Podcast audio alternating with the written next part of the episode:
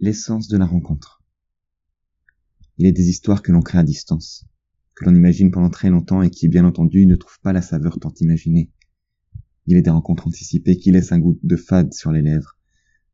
Mais parfois, il y a tout d'abord la découverte étonnante, les échanges de plus en plus précieux et le désir.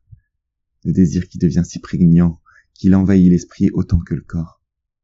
Celui qui fait vibrer l'âme et les entrailles, qui serre le cœur. Alors comment passer après ces mots, idées, fantasmes, probablement magnifiés par la distance? Lors de cette rencontre, j'ai trouvé ma réponse. Le corps. Le corps et ses sens. Le temps et l'espace qui soudainement se figent qui crée une bulle entre deux corps, entre deux êtres, et permet de transcender les sentiments et le désir.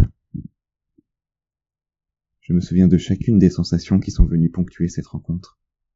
Elles me reviennent telles des flashs sensitifs. La vue.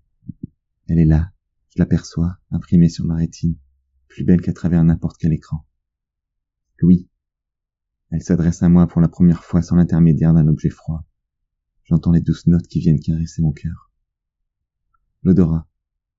Elle me frôle, et je sens pour la première fois son parfum enivrant. Je pourrais presque comprendre Grenouille et vouloir figer son odeur pour la conserver toujours avec moi. Le goût. Le goût de ses lèvres, ses baisers, sa langue. Danse sucrée et douce tandis que nos bouches se trouvent pour la première fois. C'est notre désir longuement entretenu que je goûte désormais. Le toucher. Sa peau. Sa peau.